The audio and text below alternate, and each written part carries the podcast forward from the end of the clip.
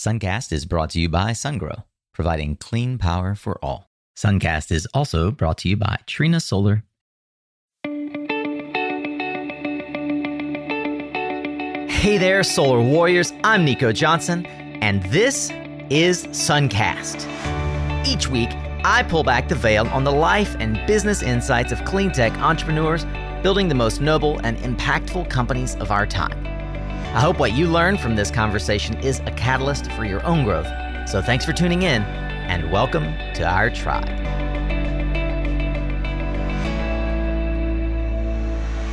Hey there, solar warrior. Welcome back to Suncast. Thank you so much for giving us a chance to earn your attention. If you're new here, I really want to appreciate you lending us your ears and the only non-renewable resource you've got, that is your time. Promise we will help make it a useful investment therein. Today's entrepreneur has come to us to help us understand how we think about the concept of measuring our carbon footprint, the carbon embodied in the clean energy transition that many, if not all of us, are about and very interested in. Wenbo, she is a passionate technologist with a strong background in smart energy innovations. With his PhD in power systems and particularly focused on smart grids, Wenbo has gone quite far down the rabbit hole of understanding how the embodied energy of our various grid systems and power systems can be calculated such that we can do what we all aim to do, reduce our carbon footprint, leave a world worth living in for generations to come, and help many businesses figure out exactly how they can demonstrate and understand how they're using electricity. How do you know what the carbon footprint of the electricity in your own home is? We're going to talk a little bit about that and more, including his previous entrepreneurial engagements and where Singularity Energy, his current business, is headed. I hope that you're subscribed to the show, as that'll ensure that you won't miss out on our twice-weekly content just like this, helping you dig in and build a career and increase your income and influence in the clean energy transition. Of course, you can check out our more than 550 additional clean energy founder stories and startup advice over at mysuncast.com. For now, let's get ready to tune up your skills, solar warrior, as we tune into another powerful conversation here on Suncast. Wenbo, I want to say hello, first of all, and thank you for being the first formal interview of the new year. I expect that I won't sound as rusty as I feel doing this interview, but it's great to finally get a chance to hop on the phone with you. And I know that those tuning in are going to get a ton of value from the conversation we're going to have. So first, welcome to Suncast. Thank you so much, Nico, for having me today. Very nice to meet you again, and very excited to share some of the experiences and my journey so far with all the audience today. Well, Wenbo, as I mentioned a few moments ago, you've had predominantly an academic journey, which is not uncommon in the solar and broader energy space. And that academic journey has led you down the path of forming a business. I would love to hear you describe that problem that you identified that brought you to the place that you felt you needed to start a business to try and solve it. But tell it to me as though maybe you're talking to my tween son who looks up to you as an engineer, a future engineer. So, you know, when talking about the problem that we're trying to solve, let me start by asking you a very simple question, Nicole. Do you understand or do you know how much carbon that you consume every month for your home? No clue. And I've been in the energy sector for nearly 20 years. I have no idea. And you care about that, right? I do. Yeah. So there are I have no way to calculate it as far as right. So that is a problem that we're trying to solve. So there are a lot of people and businesses, governments who wants to solve the climate change problem, who wants to lower their emissions. But the first question that you ask is how much carbon that I'm actually emitting as a result of my consumption of electricity, for example, right? And that question seems very simple and it seems very straightforward. But most of the time, like 99% of the time, you don't have an answer to that question in a very accurate way, in a robust way, right? So that's the reason why when I first started the company 3 or 4 years ago, you know, I wasn't really looking at carbon at that time. Wenbo, I really appreciate you phrasing it or sort of placing that container for us, because I'm certain I'm not the only one here who carries not a little bit of guilt about not knowing how to quantify my own carbon footprint when I have for 16 years shouted from the rooftops, we need to lower our emissions. We need to use renewable sources of fuel. You're absolutely right. You're putting your finger in a sore spot for the industry, candidly, not a blind spot, but a sore spot. Would you introduce me then to Singularity Energy, the entity that you created to solve this problem? Why should I, as an observer, care that Singularity Energy exists? Yeah, let me start by telling a little bit more about the background of the company, so that you will have more context of how Singularity evolved to solve this carbon data problem, right? So when I first started the company 3 or 4 years ago, I wasn't looking at carbon at all. As you mentioned, I have a power system background with a focus on smart grid. So initially, the idea of the company was to commercialize some of the energy management research that I did at PhD. So it was things like, how to charge your battery in an optimal way to, maximize your financial savings, right? So things like that. But when we started to talk to some of our early prospects, maybe people like you, right? People who care about the environment, people who care about lowering their carbon emissions, they started to ask us questions like, oh, what is my carbon emissions? How does battery storage or EV charging or some of the other electrification, technology can help me lower my emissions? So like people generally have some, understanding or some assumptions that, going electric is going to be beneficial for the environment. It's going to lower the emissions, but how to quantify that? Do you really understand the emission impact of those decisions, right? So those are some of the typical question that I got in the early stage of, the customer discovery process, right? And then I realized even for a PhD in the space, I didn't have good answers to those questions as well, because it may sound like a very simple question, how much is your carbon? But when you really dig deeper, it's not that so straightforward, because the power that you're getting from the grid is a mix of so many different sources, right? If you have like local generation from your solar rooftop, things might be a little bit simpler because you're going to use your power and that's 100% clean. But when you're using the power from the bigger grid that is shared by millions of people, right? And then there are so many different types of generators on the grid, then that question becomes a little bit hard.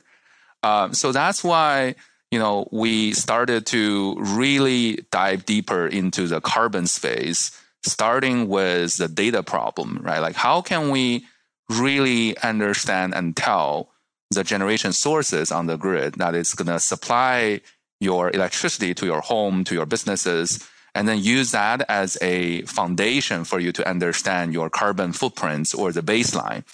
Then it's not only about the data, right? It's like the data is only the starting point. It's only about visibility into carbon.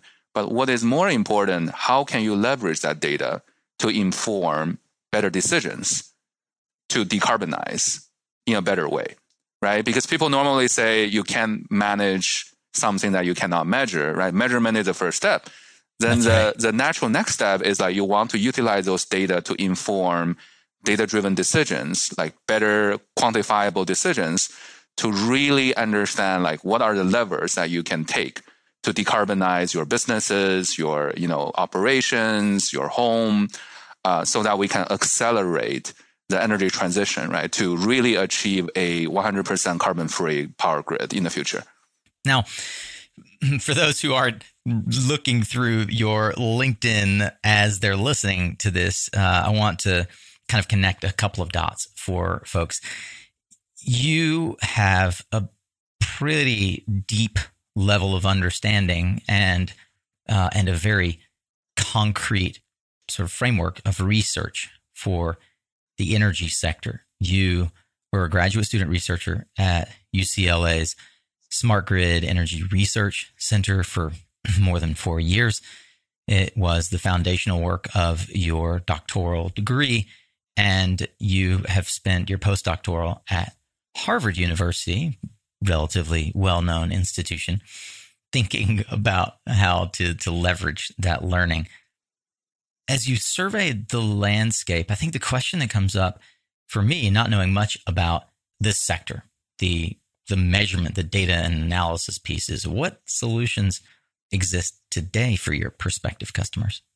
So today, when people are trying to measure or calculate their emissions, most often they're using an emission factor to translate their energy consumption or electricity consumption measured in kilowatt hours or megawatt hours into carbon. So that emission factor is a key to do the translation. And typically, people are using the emission factor from EPA eGrid. And that emission factor normally is a 2 to 3 years old annual average, regional average number. So that doesn't give you what is happening on the grid more specifically, right? It's like a very rough picture. So sometimes you can think of the data that we're providing in some way similar to the weather data. 3-year-old annual average weather data is not going to tell you anything. I get it. Now, what needed to be true from the time that you started at UCLA in 2011, where we both saw the solar industry start the parabolic curve up and to the right? What needed to be true from then to now in order for you to be able to actually extract real-time data that just wasn't possible when you and I got in this industry? Yeah, I think it was not only about the possibility, but it was also because the problem changed. The reason why that EPA eGrid number makes sense in the past was because there were not so much variations on the grid back then, right? If you rely on a 100% fossil fuel power system, then you wouldn't see too much changes in terms of carbon, right? So the reason why the problem is a different problem now is because now we have a lot of renewables on the grid. Yes. You have wind, you have solar, and everybody knows that those resources are very fluctuating. So that's why today, if you look at the carbon intensity, which is a measurement of how carbon intensive your grid is, so that metric becomes much more dynamic. So with renewable energy in particular, an intermittent resource, there are fluctuations in carbon intensity on the grid mix in a very dynamic manner, and it's different state to state, municipality to municipality, especially with co-ops and munis and different procurement strategies at each level of the process. So as you survey kind of the last 10 years, and we were doing a look back of like what exists today for customers that you are leapfrogging with a technological approach to solve these problems and to give them data-driven decision tools, but what needed to be true for your business, Singularity Energy, to succeed? Like what happened over the last 10 years that gave you the tools to be able to do this? Yeah, I think first of all, definitely it's about data, as you said, right? Because we're a data business, we're a data analytics company, right? We need to get the inputs from the system operators, from EPA, EIA. That is a foundation for us. So definitely, like the increasing amount of data about the grid, about emissions, those are the foundation. So today, we started with public data sources as a first step, because even with public data sources, you don't have the direct carbon measurements or the direct carbon intensity metrics from those sources today. And things are changing, by the way. Yeah, things are changing because more and more people are asking for that, right? Like they're asking for, what is the carbon intensity of the grid? They started to ask their utilities. They started to ask their grid operators. So that's why one of the trends that I have been witnessing in the past few years is like more and more people are starting to become more, aware of the problem, right?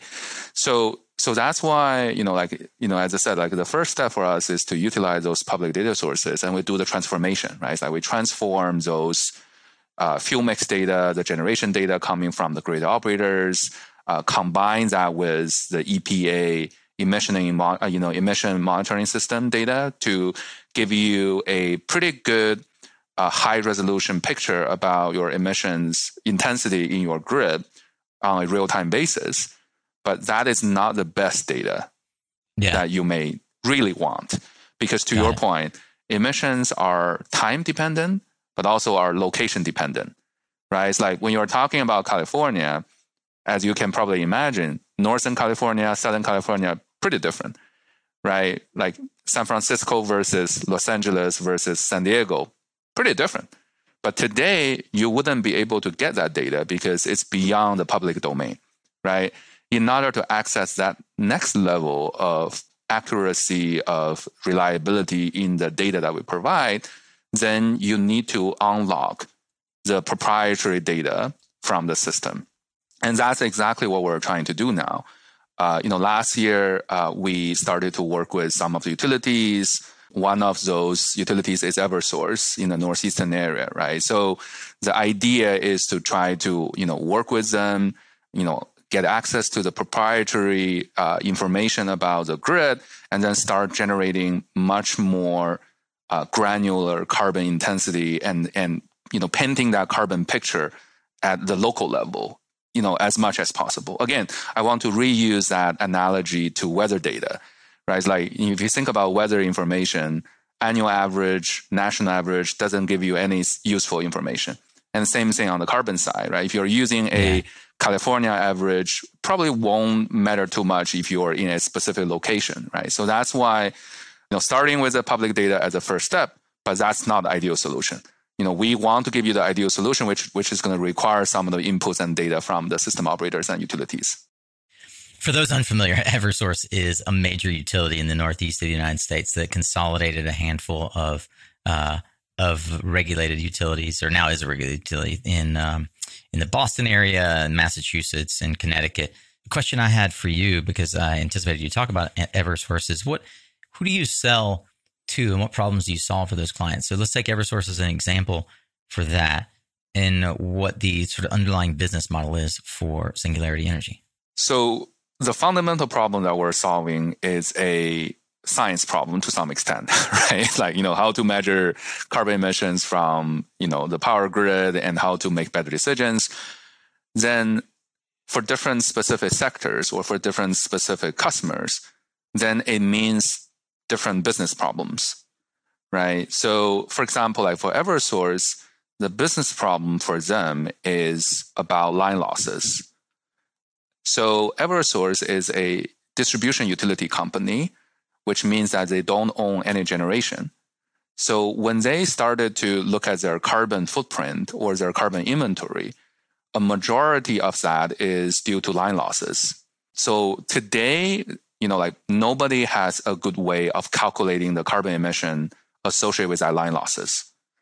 So because, first of all, you don't have the data, right? You don't have the visibility into each lines, because each lines, depending on which source that is connected to, it may have very different carbon intensity. So you can imagine if there is a transmission line connecting with a fossil fuel power plant versus a transmission line connecting with offshore wind, then from a carbon perspective, it's very different.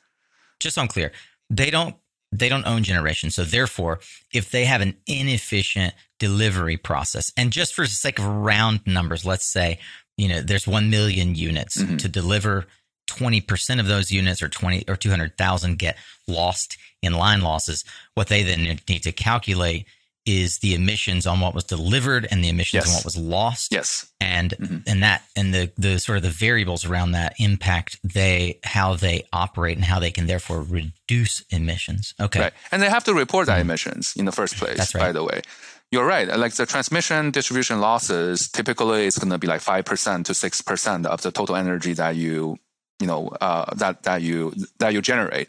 But if you look at the absolute amount, it's huge. It's humongous, right? Because you are using like megawatt, like millions of megawatt hours every year, right? Like 6% of that is huge, right? So that's why for Eversource, the line losses, it's a major source of emissions. If you look at their sustainability reports in the past few years, so that is like one of the more specific problems for utilities like Eversource, to really help them understand their emissions, including line losses, including some of the other emissions, right? And then to help them get a much more robust and reliable picture of that, and then use that to reduce emissions as a next step. Can I ask a question just purely from MBA, and maybe even like a question my dad would ask, who who is just a blue collar business owner.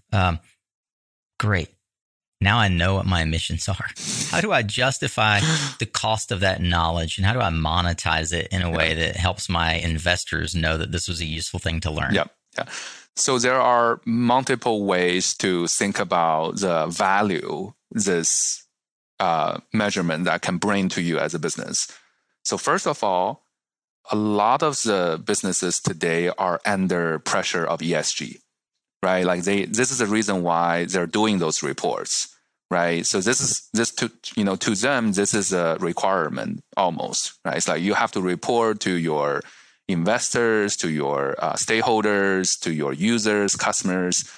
So this is like already a business need for them, right? So the problem that we're trying to solve for them in reporting is, can you actually use more robust, defensible, granular numbers so that you feel confident in whatever results that you generate to the stakeholders? Because people are going to look at that carbon numbers every year and then make sure right. that you're actually achieving whatever commitments that you made, right? Like net zero right. by 2023 or carbon free whatsoever, right? Those very ambitious decarbonization targets. And then the second one, as I said, measurement is the first step. Once you have the measurements, then you will have a much better understanding of which part of the system is more carbon intensive, or those it's kind of like those hotspots on the maps. Right? And then you will also be able to identify specifically where you want to prioritize, right? So that you can leverage those data and insights to inform those decisions, right? So that you can accelerate and then measure the progress against your goals so that you're using the best information to make the best decisions to accelerate that process. Wenbo, clearly your message resonates with prospective early user base like Eversource, as well as early investor outreach. I'd love it if, before we kind of get back into your backstory and dive into the deep parts of the technology, pique folks' interest a little bit with some of the accolades and accomplishments. You've had what I consider to be a rather large seed round. If you could talk a bit about that and some of the grant funding that you've received that gives credibility to the fact that you are building something that is useful and that folks should be paying attention to. Yeah, of course. So last year we closed a $4.5 million seed round led by Energy Impact Partners and Sparrow Ventures, as well as a few pre-seed investors. And then we also, in addition to that $4.5 million, we also got the NSF SBR grant, $1 million phase two grant from that. So from a company's perspective, we're still pretty early, close to 10 full-time employees. We 3X'd our team last year from like 3 people to almost like 10 people now. Definitely expanding our customers significantly last year. We're now the only company in the industry that works with a variety of the stakeholders across the entire energy value chain, from grid operators like MISO to utilities like Eversource that we mentioned, to the service providers like Sense, Measurable, as well as some of the end users like Harvard Business School.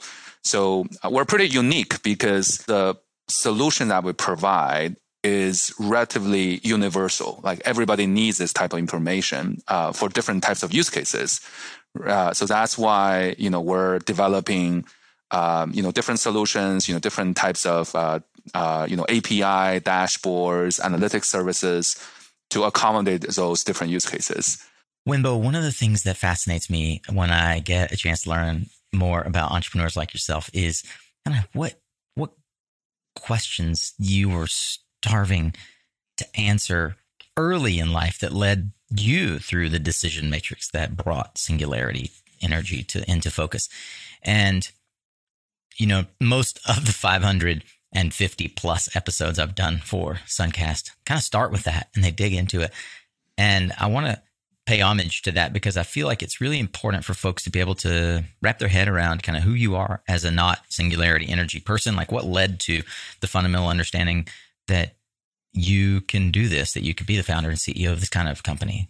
By way of that, I'd like to learn more about you as an early entrepreneur, if that's a thing, and more about you kind of in your teen years and early 20s, which I think are formative for how we believe in ourselves. What was the conversation like for you as a young person around the dinner table, and probably use this as a good example of where, or a good moment of like where and how you grew up and you know, the changes that you did. Yeah, absolutely. Absolutely. So I grew up in a family with power system background in China. No way. So seriously. Yeah. So I was actually growing up at a power plant. What? My grandparents, my parents, they all worked in the industry. So my grandparents are, you know, working at grid operator, and then my parents are working at power generation side, our power plants. So literally, I can see, the generation stack, those type of stuff. I knew those things since I was like 5, 6, like very, very young. Wow. So, fascinating. Yeah. So and was it a close-knit family in that regard? I mean, I know Asian culture generally is close-knit. Yes. So, since the very beginning, I was like, oh, I don't want to touch power system at all because, it's so boring. I knew that, family talks were all about that, right? So I was trying to stay away from that power system background. So that's why I chose to do something related to IT, computer stuff, right? The IT stuff, software, data. So that was the reason why, for undergrad and also for my master's, I was really focusing on, on that front. Nothing had nothing to do with power system at all. Remarkable. So what changed my trajectory there was during my master's study at the University of British Columbia in Vancouver.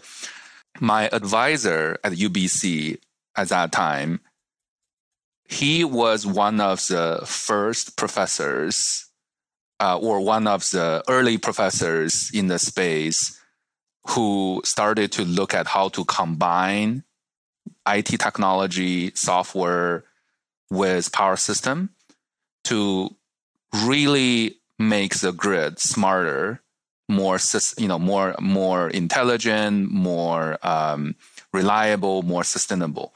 That was like the starting of the boom of smart grids over 1 decade ago during the Obama administration, right? There was a huge push from the government as well as in academia, right? People are starting to look at, how can we modernize the 100-year-old giant infrastructure? Huge conversation. Yes. As a part of the American Reinvestment and Recovery Act. Exactly. Yeah. Yeah. So that was the time when I started to have a chance to look into some of the problems, which is a unique combination of power system, data science, computer science. That was part of the reason why when I was applying to my PhD, I chose that intersection as my focus area. So that's how I got into UCLA, started to focus more on smart grid. But even at that time, I wasn't so sure about, is this going to be my path or not, right? It's like, I was still fascinated by all the Silicon Valley startup stories. In that regard, because you had this alter ego, so to speak, you had this other path that was not power systems. Right. What career path did you not go down, but always thought you would? Well, I think definitely that could be one of the paths, right? Is to maybe join an early stage startup, at Silicon Valley in early days, or maybe I'll maybe found my own company, right? Doing some of those stuff like internet startups whatsoever. Mm-hmm. But the reason why I didn't go that path was because I actually gave it a try. So like in the first and second year of my PhD, I did spend a lot of time on a side project, which is an app. It's a expense splitting app to help myself, first of all. Like Expensify. Yes, like Expensify in the early days. Okay. I was even competing with them at that time. They were one of my competitors, and they were pretty small. Get out of town. And I seriously thought that I had a chance to beat them all. But the problem that I was trying to solve at that time was I love traveling with friends at grad school. When you travel with friends, someone pays for the car, someone pays for the hotel, someone pays for the dinner. Then it becomes a whole mess, and nobody's got cash on them at the time. Exactly. Yeah.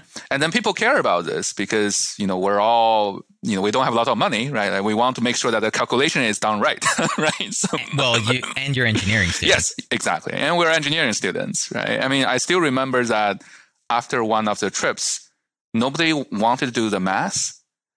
So we had to pick one of the people to calculate the numbers. And it turned out to be wrong. So someone paid more or unnecessary money to someone else because the calculation was wrong. You didn't hire that person.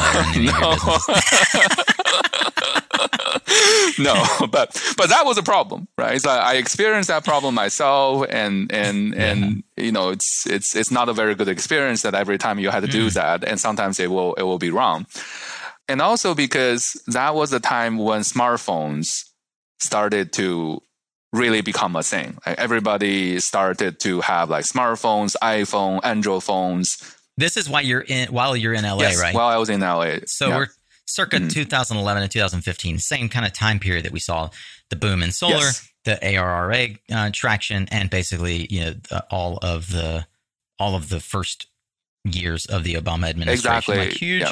Huge focus on investing in small to medium enterprise, investing in startups, being able to crowdsource funding, all that kind of thing. I mean, what a time to be. It was an exciting time. Yeah, absolutely. Yeah, it's so many things happening. To your point, it was the first generation of the smart grid startups. So did I hear you right? You launched this on the App Store. You competed with Expensify. And I presume around that time, I remember when I was at Conergy is when I first heard about this app called Venmo, which now everyone knows and uses. Well, at that time, Venmo didn't even exist.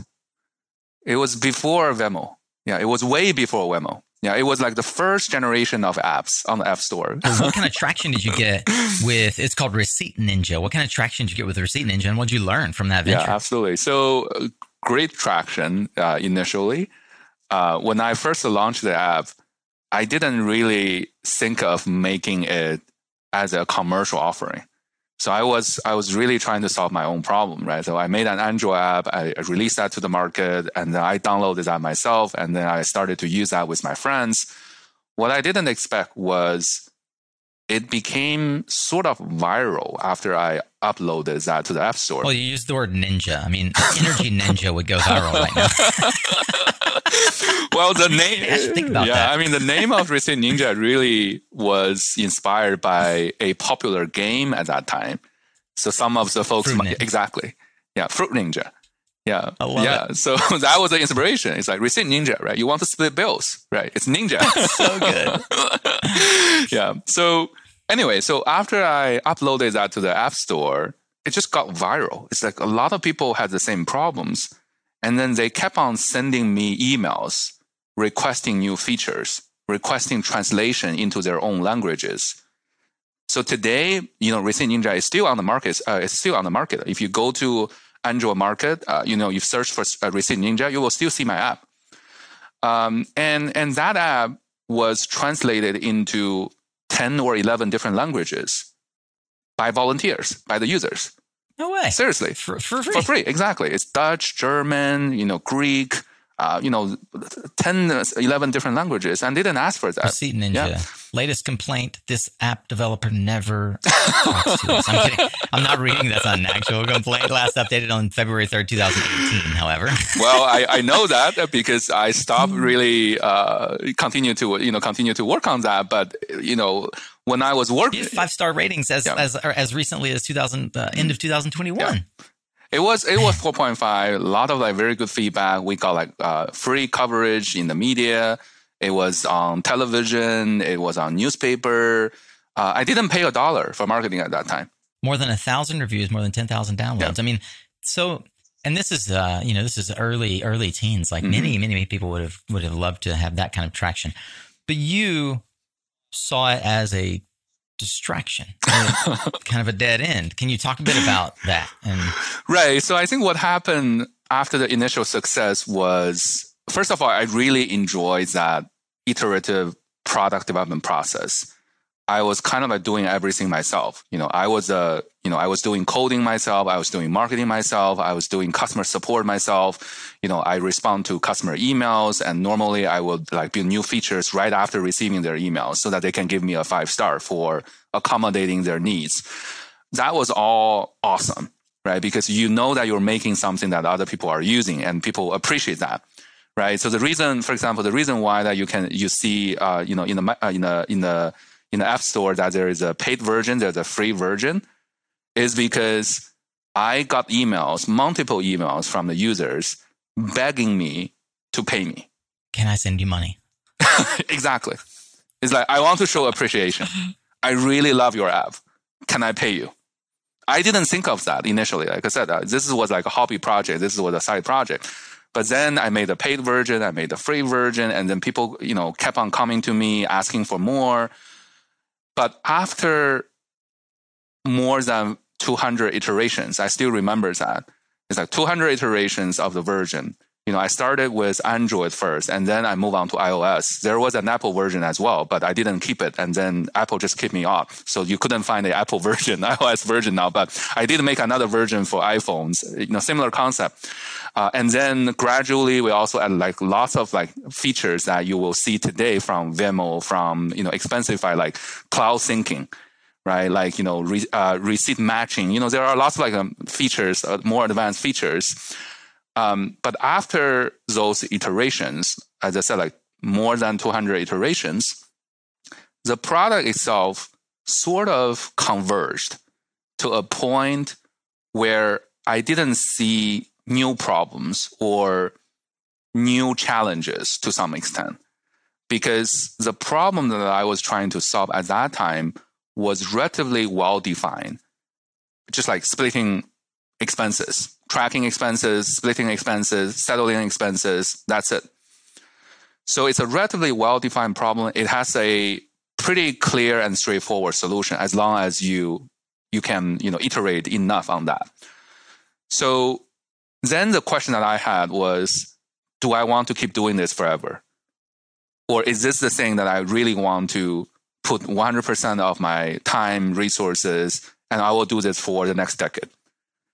And the answer in my mind at that time was probably not, because I couldn't find the same motivation as I started that, right? Because it was all problem driven. It was all customer pain point driven. It's like, I want to make sure that I'm making something that is useful, something that is impactful to some extent, right? And because I was still at the PhD at that time, I was actually joking with some of my friends at that time. I was doing a part-time PhD. I was ready to quit at any time. But when I started to ask that question, it's when I think about my career, when I think about the next 20 years, 30 years, 40 years, do I want to keep working on the app, or do I want to find something bigger or something that is more fundamental, that is going to consume a lot of my time and energy so that I know that this is a much meaningful way to spend my time and to spend my life on? So luckily, I was still at research, right? Luckily, I was still doing a lot of the power system stuff, which is super challenging, which is super hard, right? And then I was maybe I wanted to keep doing that or spend more time doing research, trying to figure out those hard engineering and science problems, because it's going to be much more difficult and challenging, but at the same time, much more rewarding if you can really solve those problems, right? I think when I was young, I was much more impatient about results, right? You want to see downloads. You want to see customer feedback immediately, right? You want to see quick success.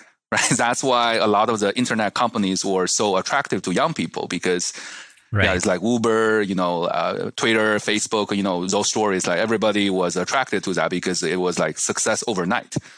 But when you think about anything in this industry, power systems, renewable energy, it's a different it's a different problem. It's a different dynamics, right? It's a different market dynamics. You cannot imagine something magically happen overnight in this industry, right? So that's why I think, you know, when I finished all those reflections myself, I came back to this area, right? And then I started to publish papers, you know, got a lot of citations. I found my enthusiasm for some of the hard problems in this area. And I found it's very challenging, but at the same time, very, very interesting and very, very fundamental problems that we need to solve and very meaningful as well. But I wasn't really thinking of doing a professor, for example, like becoming a professor after the PhD. Academic route, right? Yeah. Exactly. The academic route was also part of the option for me, but I don't think that's my goal, because for academic, it's all about publications, right? It's all about ideas, new concepts, but they don't care too much about implementation or deployment or how can you actually take that idea or initial concept to a product that can be used by a lot of people.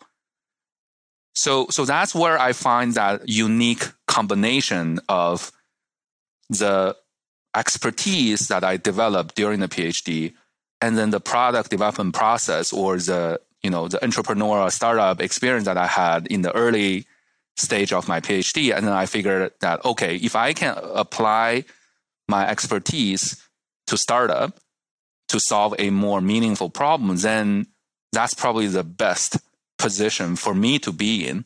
Right. And so far, I enjoy that a lot. And not to denigrate the folks working at Venmo or Expensify by any means, but it makes the problem that you were solving look rather pedestrian. And I can understand why it felt to you like the problem's already solved. What value am I adding? I'm competing with folks who are going to succeed. Hey, I appreciate you listening to this Thursday episode. If you're new to Suncast, you may not even know that we have Tuesday and Thursday episodes. And our Tuesdays typically are shorter, but even if they're not, they're geared towards more tactical subject matter expertise. And I wanted to point one out for you. On February 28th, we've got a conversation that I think those of you in particular who are looking at the solar sector and growing into the large scale side of the business will want to tune into. You know, trackers dominate 80% of the utility or large distributed generation sector of the ground mount market for solar. And we've recorded an episode with my friend Dell Jones over at Trina that captures the 5 ways that you can maximize profits when integrating trackers into your projects. Don't miss out. And there are so many other great Tactical Tuesdays as well. Start with that one. Hey, I know you are a savvy listener. Heck, you're listening to Suncast, and you've probably, as a result, heard of a little company called Sungrow. If you're not using Sungrow inverters on your projects, I would love to better understand why. They are the inverter of choice for many of the EPCs that I know. Sungrow is the number one in gigawatts deployed. They've got the top bankability in the industry. Heck, Solve uses them for the majority of their projects. And you may not even know, but Sungrow has the largest R&D team in the power electronics industry. These 3 key points alone have convinced most of the major U.S. developers to prefer Sungrow. They now experience a diversified supply chain, local service team, patented containerized product, all with their seamless, pain-free commissioning. Look, imitation is the highest form of flattery. So why spend all of your cycles on what inverter to use when the largest EPC in the land has already done the heavy lifting for you?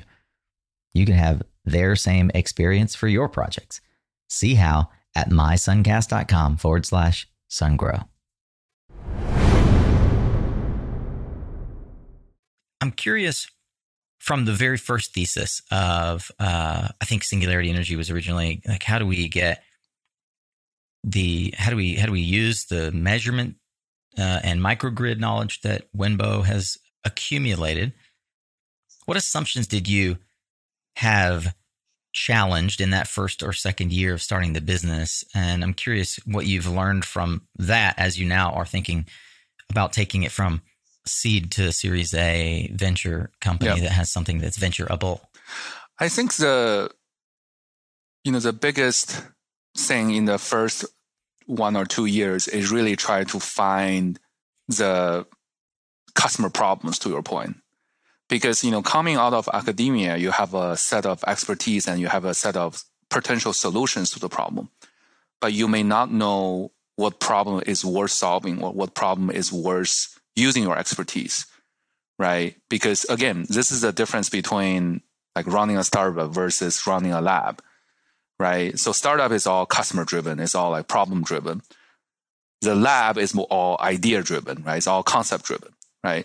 So how can you find that right balance, right? It's like, how can you find some problems that is significant, that is important, that is worth solving, and you know that problem specifically can be solved by your expertise? Because you need both, right? You couldn't just find a problem that you couldn't solve. You don't have the expertise. You couldn't just like use your expertise trying to find the problems that expertise can solve, right? So it's a very tricky balance. When I first started the company, I was trying to apply some of my previous research on microgrid, on energy management, specifically for EV charging, for battery storage. I was trying to commercialize that solution. So the first concept or the first pitch that I made to some of the early prospects were all about that. It's like, I can help you manage your battery storage to optimally charge and discharge to help you save more money. That was the initial pitch. So when I started to test that idea or concept with those prospects, first of all, they asked a lot of questions, of course. How do you compete with the competitors? You are not the first one, right? I was always like, we have better technology. This is because of my PhD, right? We know how best that we can deliver those results. We have some comparison, analysis, better algorithms. It was very, very tough. Because it's not unique, right? It's like you're competing with maybe a dozen of other companies who are claiming that they all have the best algorithms or they all have the best, intelligence, right? Although I come from Harvard, with a lot of expertise, people may believe in that, but it's still going to be a very hard sell, right? Yeah. So that's why, as those conversations, I started to ask them, it's like, what are the problems that you have with storage or with your energy system or whatsoever. And then that's where we got a lot of those carbon questions, as I said in the beginning, right? It's like people started to ask us, how does battery storage impact my carbon emissions, right? Because there were some studies showing that battery storage may actually increase your emissions, because when you think about battery storage, it doesn't really generate any power, right? It's only storing power. And because of the round trip efficiency loss, you may need to charge more than what is actually stored in the battery. And you need to know what is the carbon content of the power is being stored so that you know, this energy storage is clean or not, right? So that's why we got a lot of interesting questions about that, right? And then I started to generate some patterns from other customers. It's not only one customer who asks about that question, right? And it's like multiple customers ask all the same questions around the same topic, which is like carbon emissions, carbon accounting, how to incorporate carbon into your energy management so that you're not only saving money, but you also want to make sure that you're saving carbon, at least for some of the customers, not everybody, sure, right? So that's when I realized, there is a clear gap on the market. People want to reduce their emissions. It's their goal.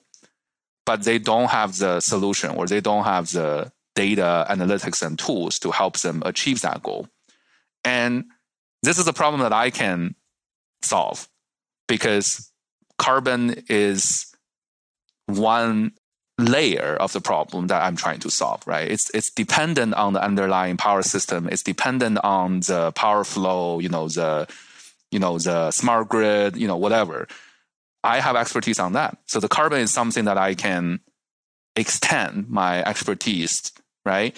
So that's why, I did a lot of work and a lot of analysis myself, look at the data and then talk to the people who are more familiar with that issue and gradually started to build new expertise and new capabilities around that carbon world and then connect that with my power system background. It's kind of like the unique combination of carbon and power system, and because it's related, and then I have a unique advantage.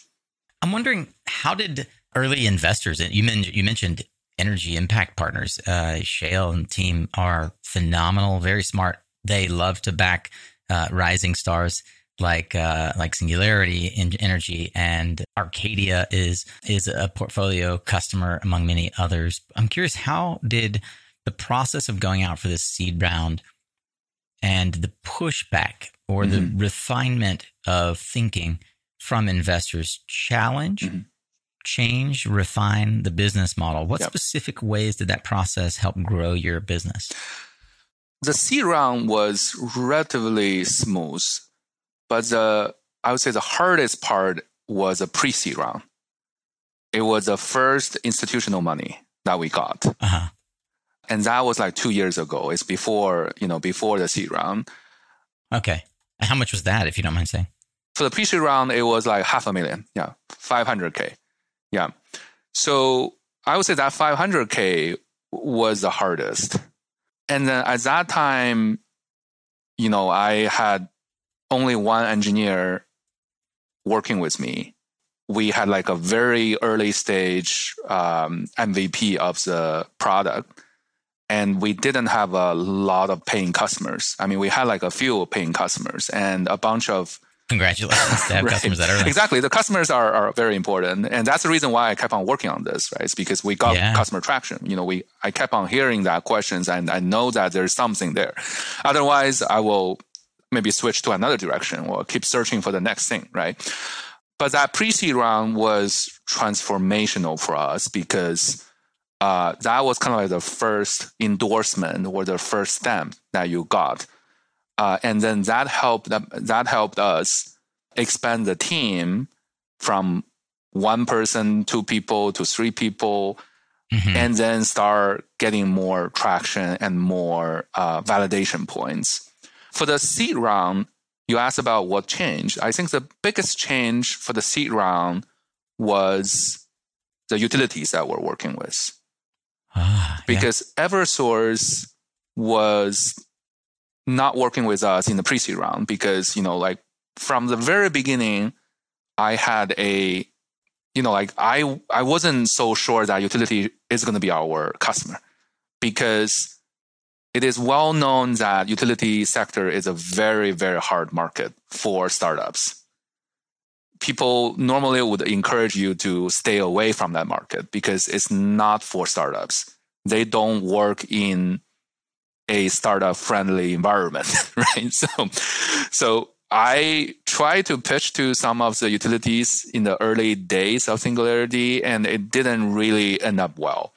So I wasn't really focusing on the utility market. After that, too bad you were about 6 years late for getting Andrew Tang before he left PG, and he famously invested in O-Power and others, right? Yeah, exactly the kind of partner that you needed. Right. But in general, it's not very utilities are not very startup friendly, especially for very very early stage startups. It's not very friendly, so that's why I try to stay away from that because I want to focus on, the market or the customers who would care more about the solutions. That's like the end customers, some of the service providers.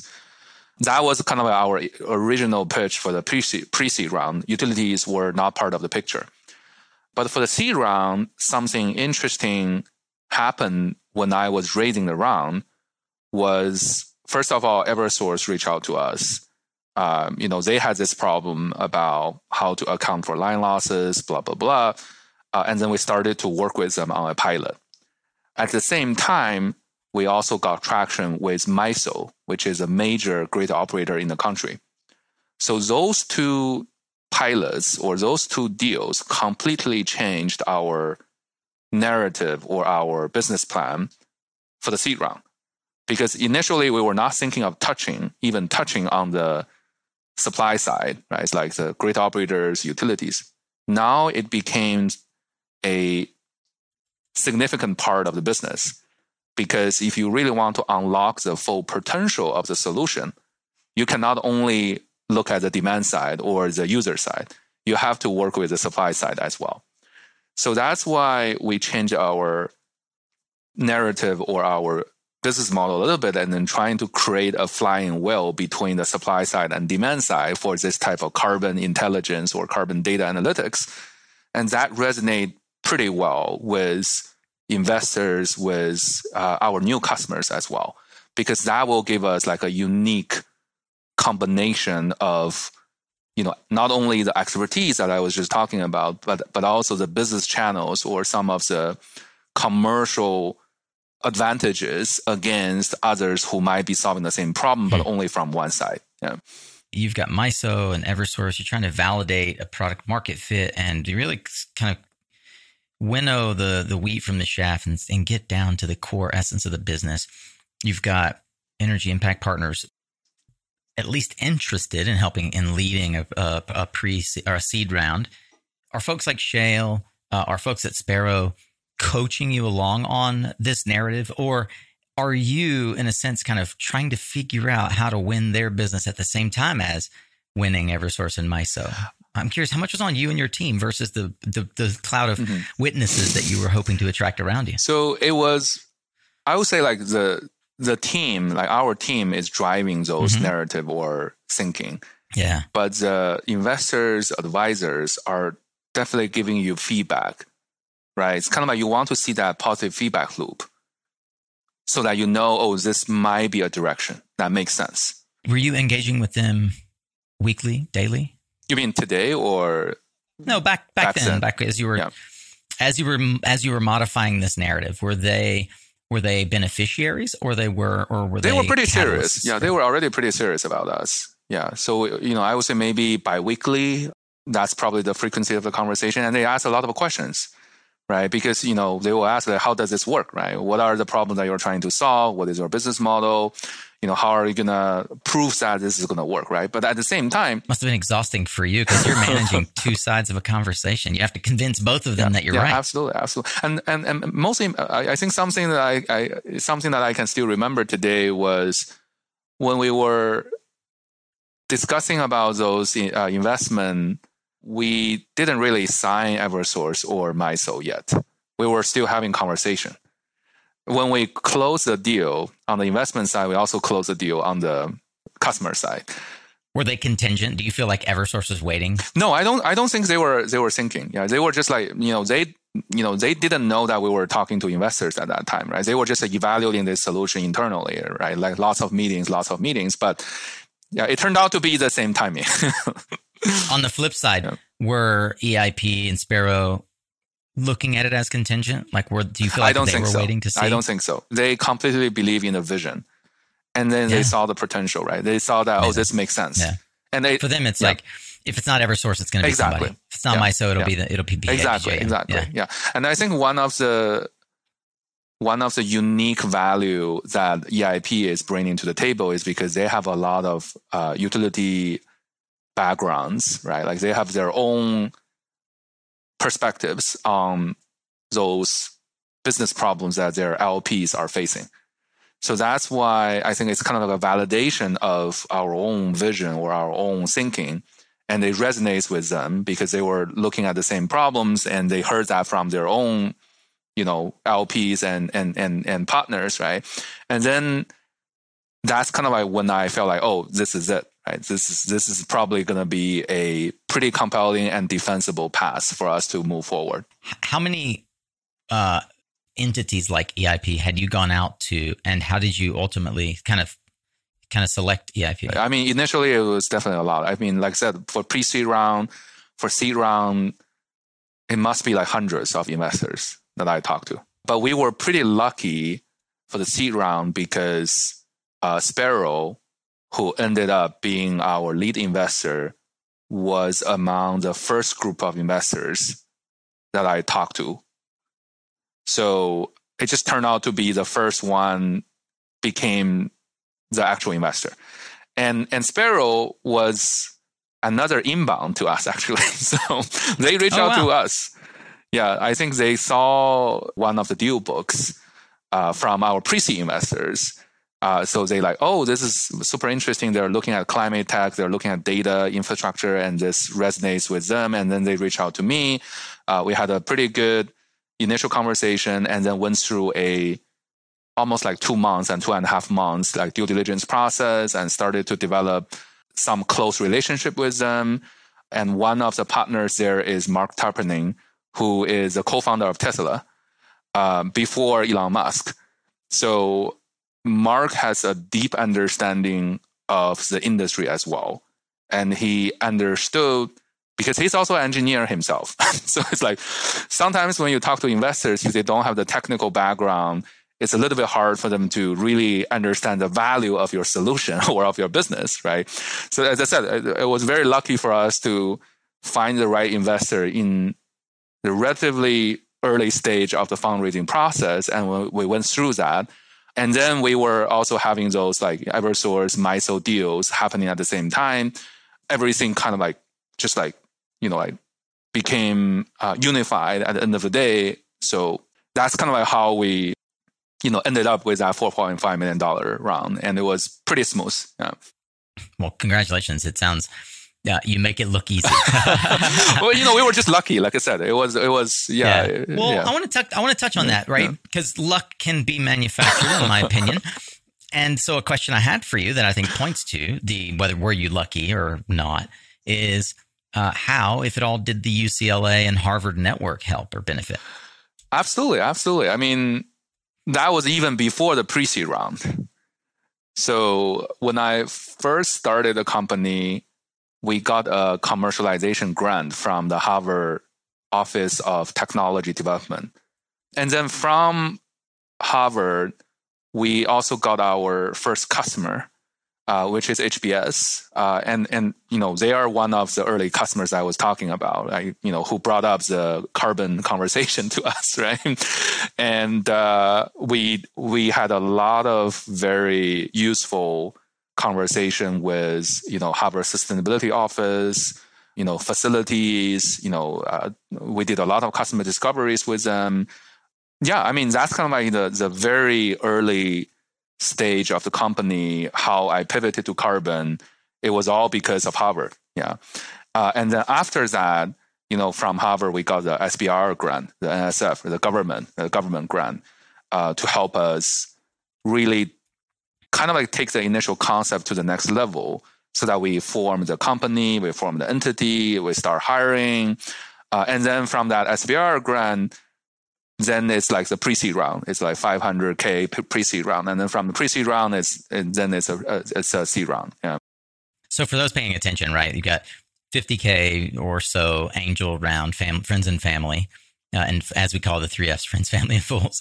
Then you've got $1 million. From SBIR, and then 500, which was, as you said, the hardest. So even after $1 million in SBIR and support of Harvard, it was difficult to raise $500,000 follow-on pre-seed round.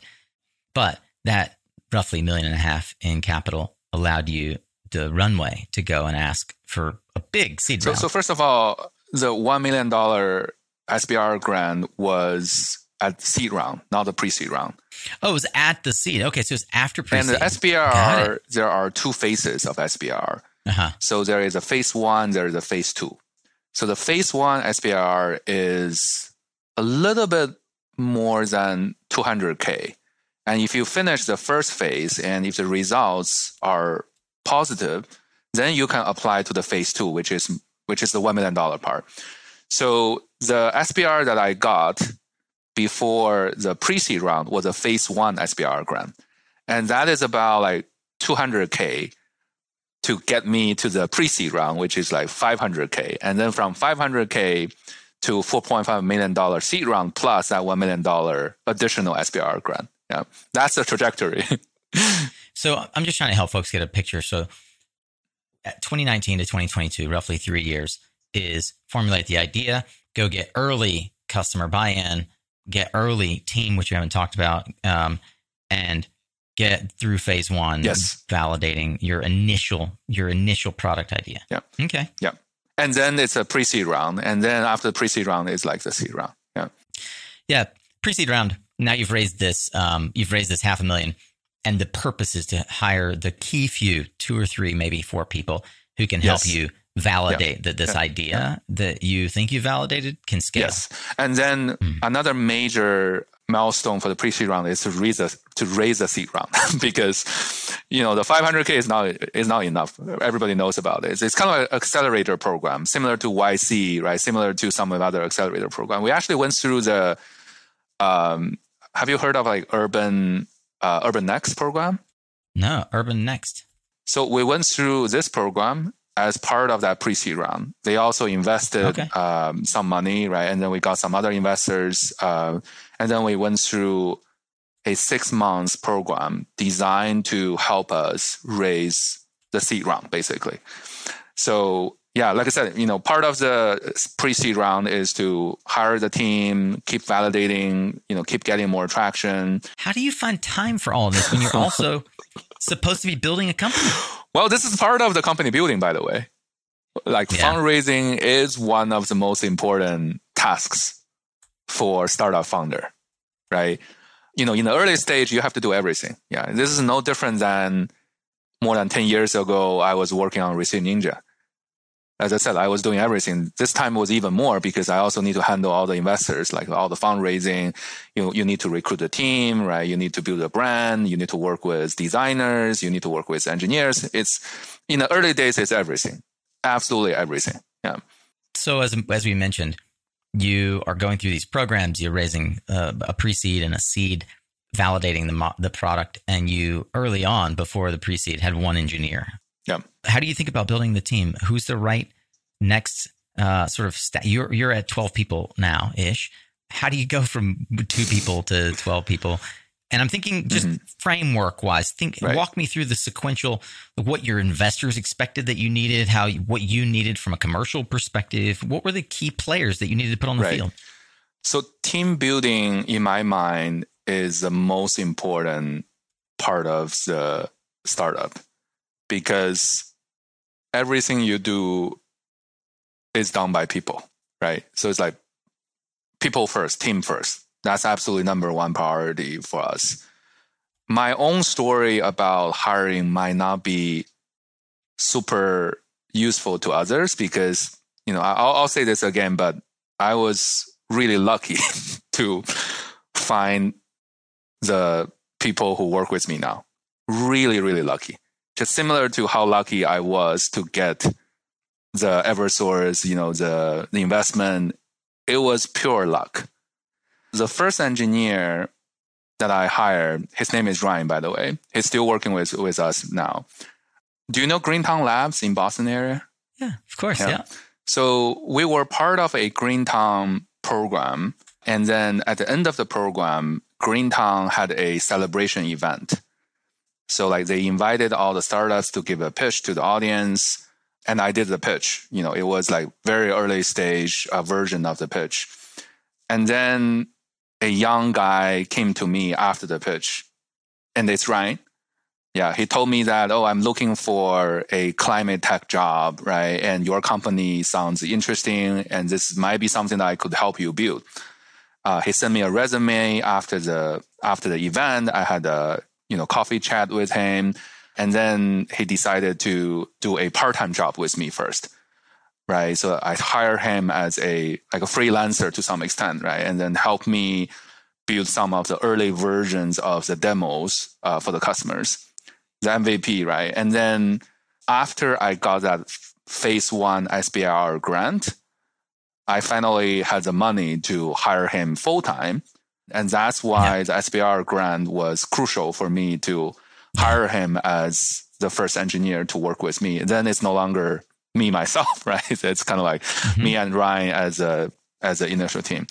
How did you know who to surround yourself and Ryan with initially? So initially, I would say it's all about engineers, right? It's all about engineering resources because you're trying to build a product, right? So a lot of the focuses were engineering resources. Yeah. And then gradually you also need to expand to have some commercial hires, right? So that's when we hired Carl, who is on the team for, you know, business development, for some of the strategy stuff, commercial strategy stuff. He joined the team right after the pre-seed round, the 500K pre-seed round, because that's when we need to start ramping up on the commercial side a little bit, right? And then, and today, if you look at our website, we have only Carl on the commercial side. All the rest of the team are, you know, data scientists, software engineers, you know, product.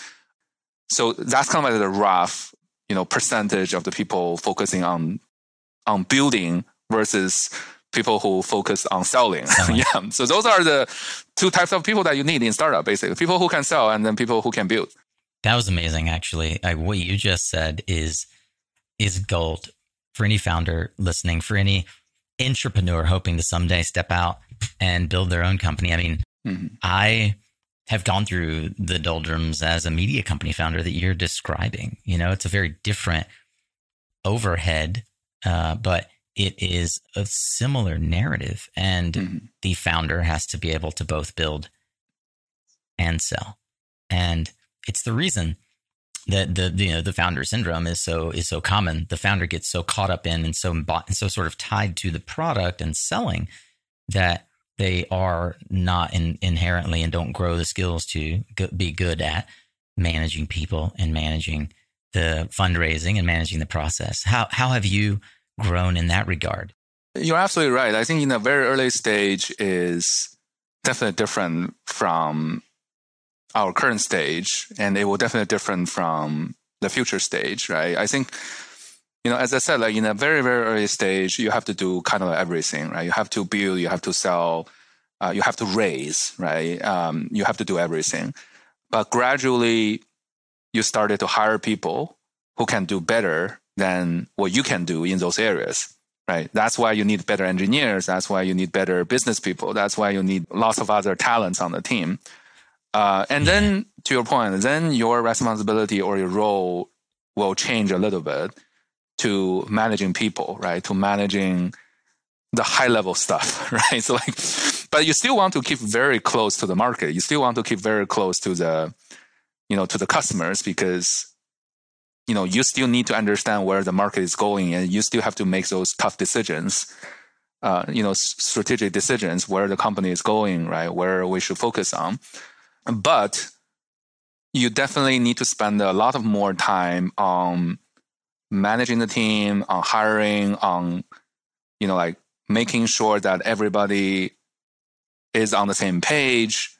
You know, I just started to realize that I spend a lot of time talking to my team separately, together, trying to make sure that, you know, we brave, you know, like I said, everybody is on the same page. And then the CEO's job is to bring everybody along, right? It's to make sure that whatever decision that we are making, whatever direction that we're going, we are all on the same page. I think that is critical. When you think about early advice that you got, was there anything that you gleaned that you feel was particularly foundational insight in hindsight that ensured the success thus far of your own journey as a CEO founder or of the company?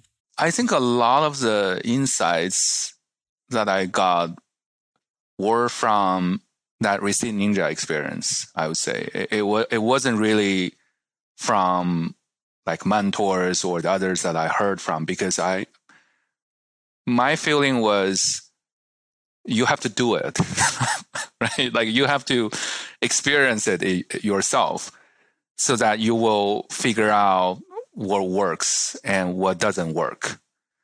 And I think a lot of the man side, or a lot of the frameworks, right, that I think about the problems that we're facing, I would say that experience, you know, a decade ago was instrumental to me. Like how to deal with customer requests, right? It's like the dynamics between product development and then the customer response, right? I think that was Because to me, that was the core piece of the company, because the company's mission, you know, is to solve people's problems, right? It's like you're helping your customer have a better life, basically, right? Like you are solving some of their problems, right? It's like maybe in different ways, but that should always be your goal. And then I would also say maybe some of the research experience is also very important to frame the problems, right? Because when you think about the research, when you think about the academic training, it's all about how to solve a unsolved problem, right? It might be a technical problem. But the framework or the steps would be very similar, right? So that's why I think this is my personal belief. It's like I think the PhD training could be helpful to entrepreneurs in general.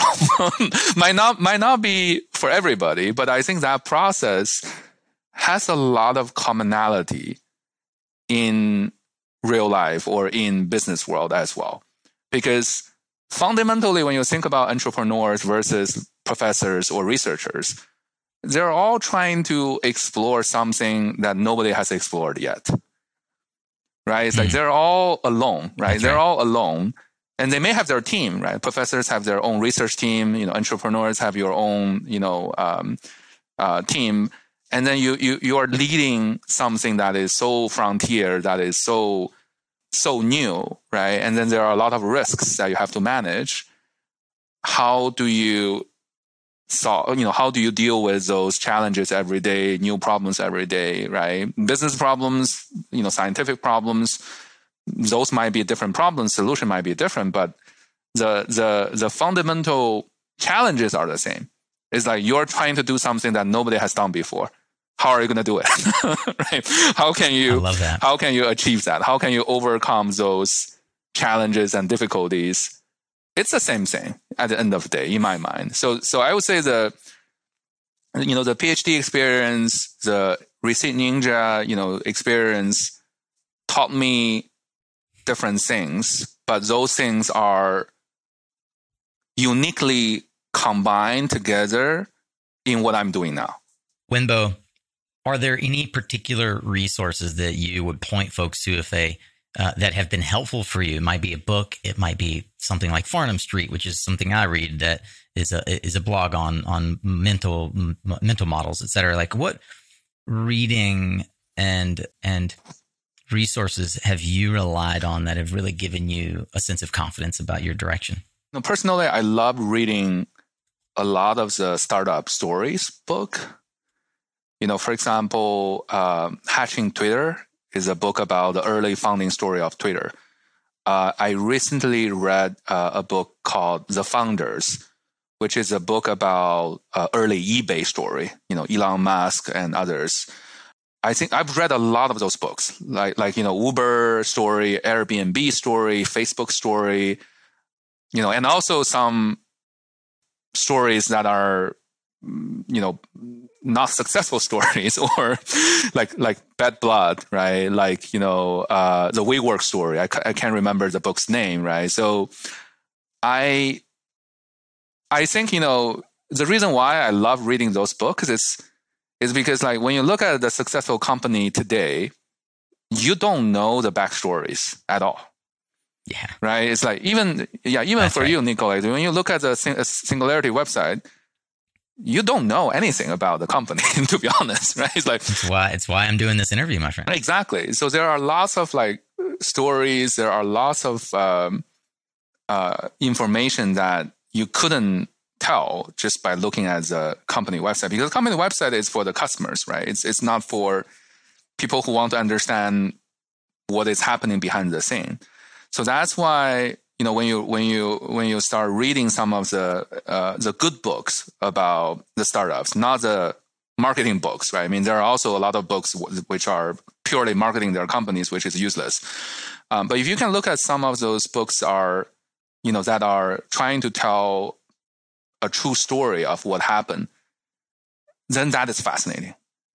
You know, you will find a lot of useful insights. Or you will just realize that, oh, I'm experiencing the same thing now.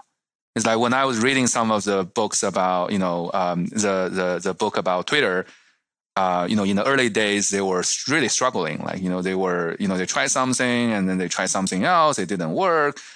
When you read those parts, then you were like, oh, this is something that pretty similar to what we're doing right now. And then you know that you are not alone. Well, Wenbo, I'll share one with you if you haven't read it. It's one that when I interviewed Chris Voss, who wrote one of my favorite books, Never Split the Difference, on negotiating.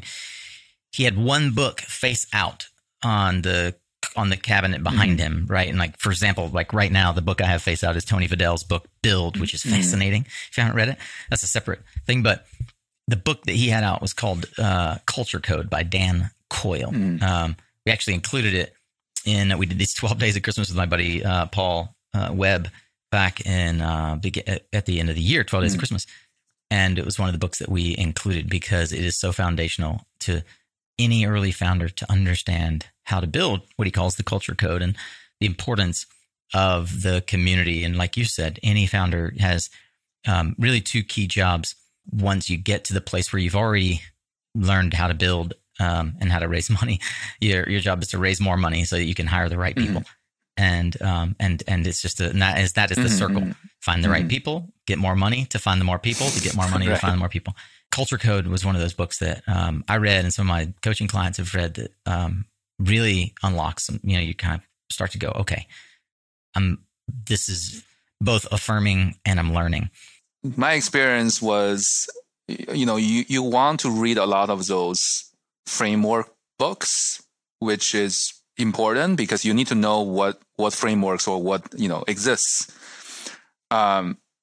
And then you also want to read experiences. And then most importantly, it's like you need to experience that yourself, because otherwise... You need to do it. Otherwise... You need a receipt. Or something similar than that, right? It's like, you need experience to really internalize whatever, books that you read or whatever learnings that you get, because that's the hardest part. Because, like you can read like 100 books or 500 books about how to start a startup.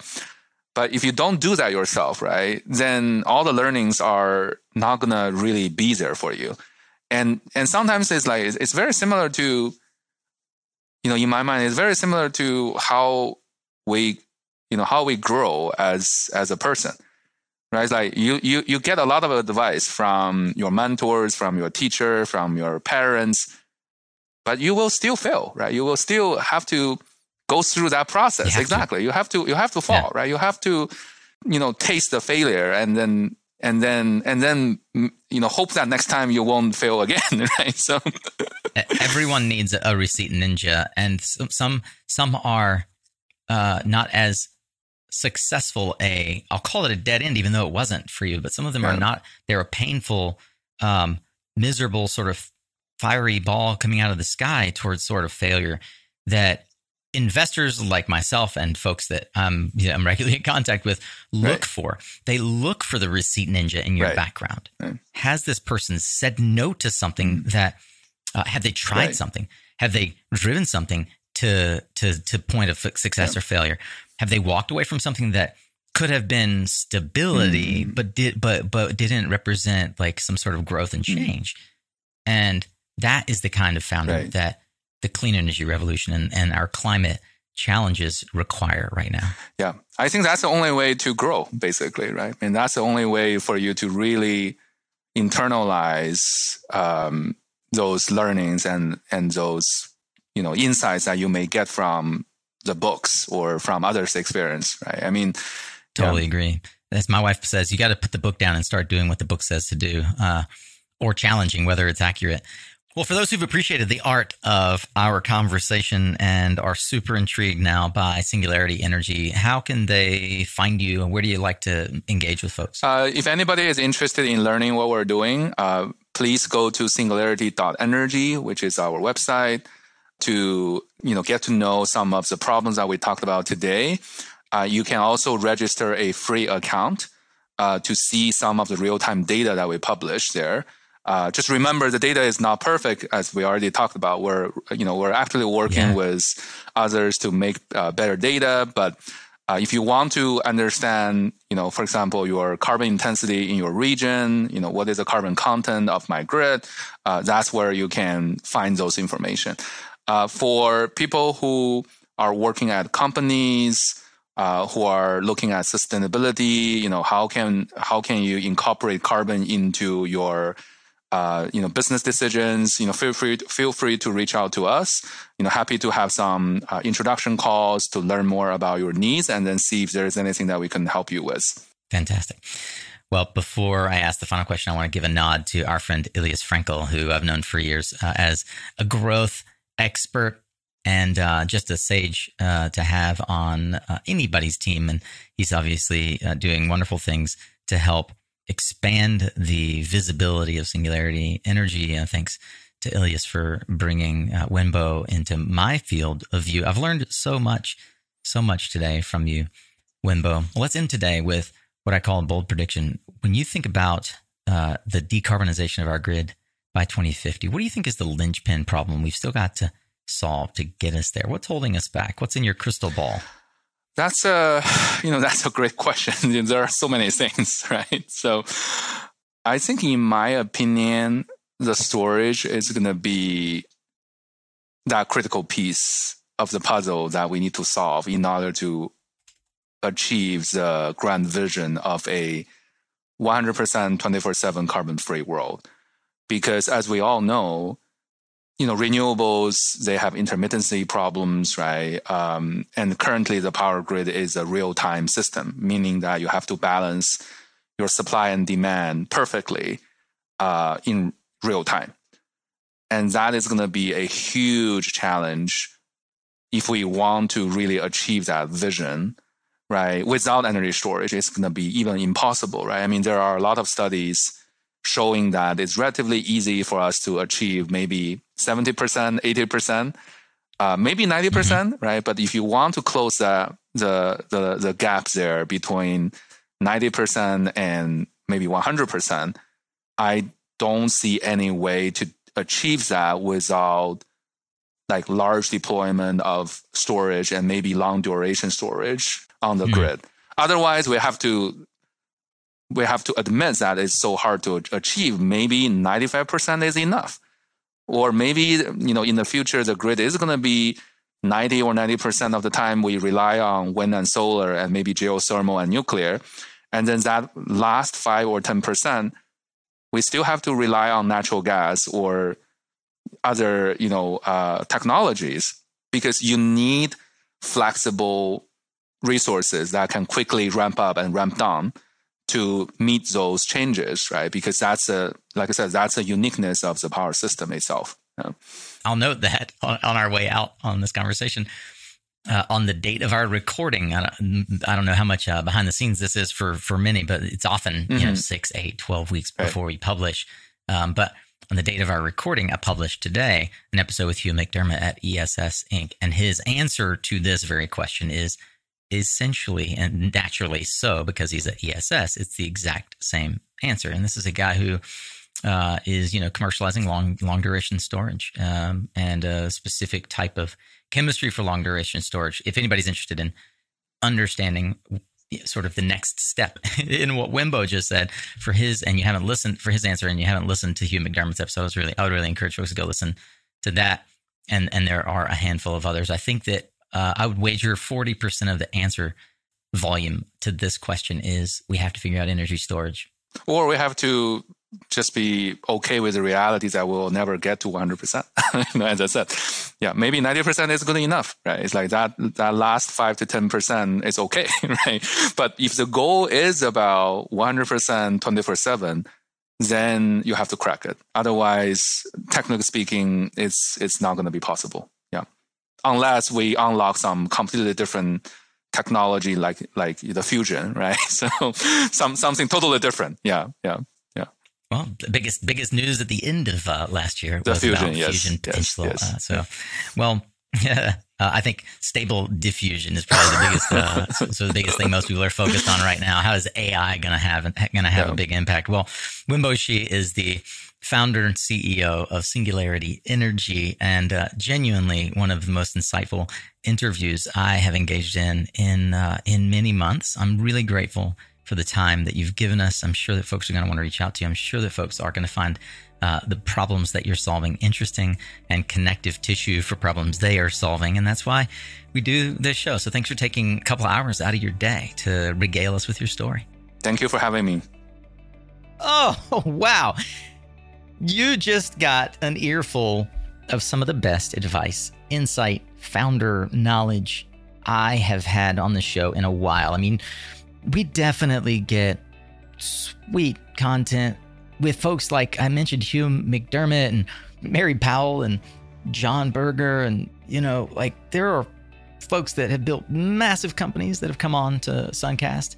And I still listen to interviews like what we just witnessed with Wenbo, and my jaw drops because there's still so much to learn as we engage on the front lines of the clean energy revolution. So you, my friend, have just been served a real treat. I hope that you were able to savor it. I hope that you will let us know how it benefits you. What did you learn? What are your takeaways? I have a dozen or more takeaways. I've just been clipping away as I was doing that interview, all of the goodies, the nuggets that Wenbo shared about his journey that we were able to share together. So I'd love to hear from you.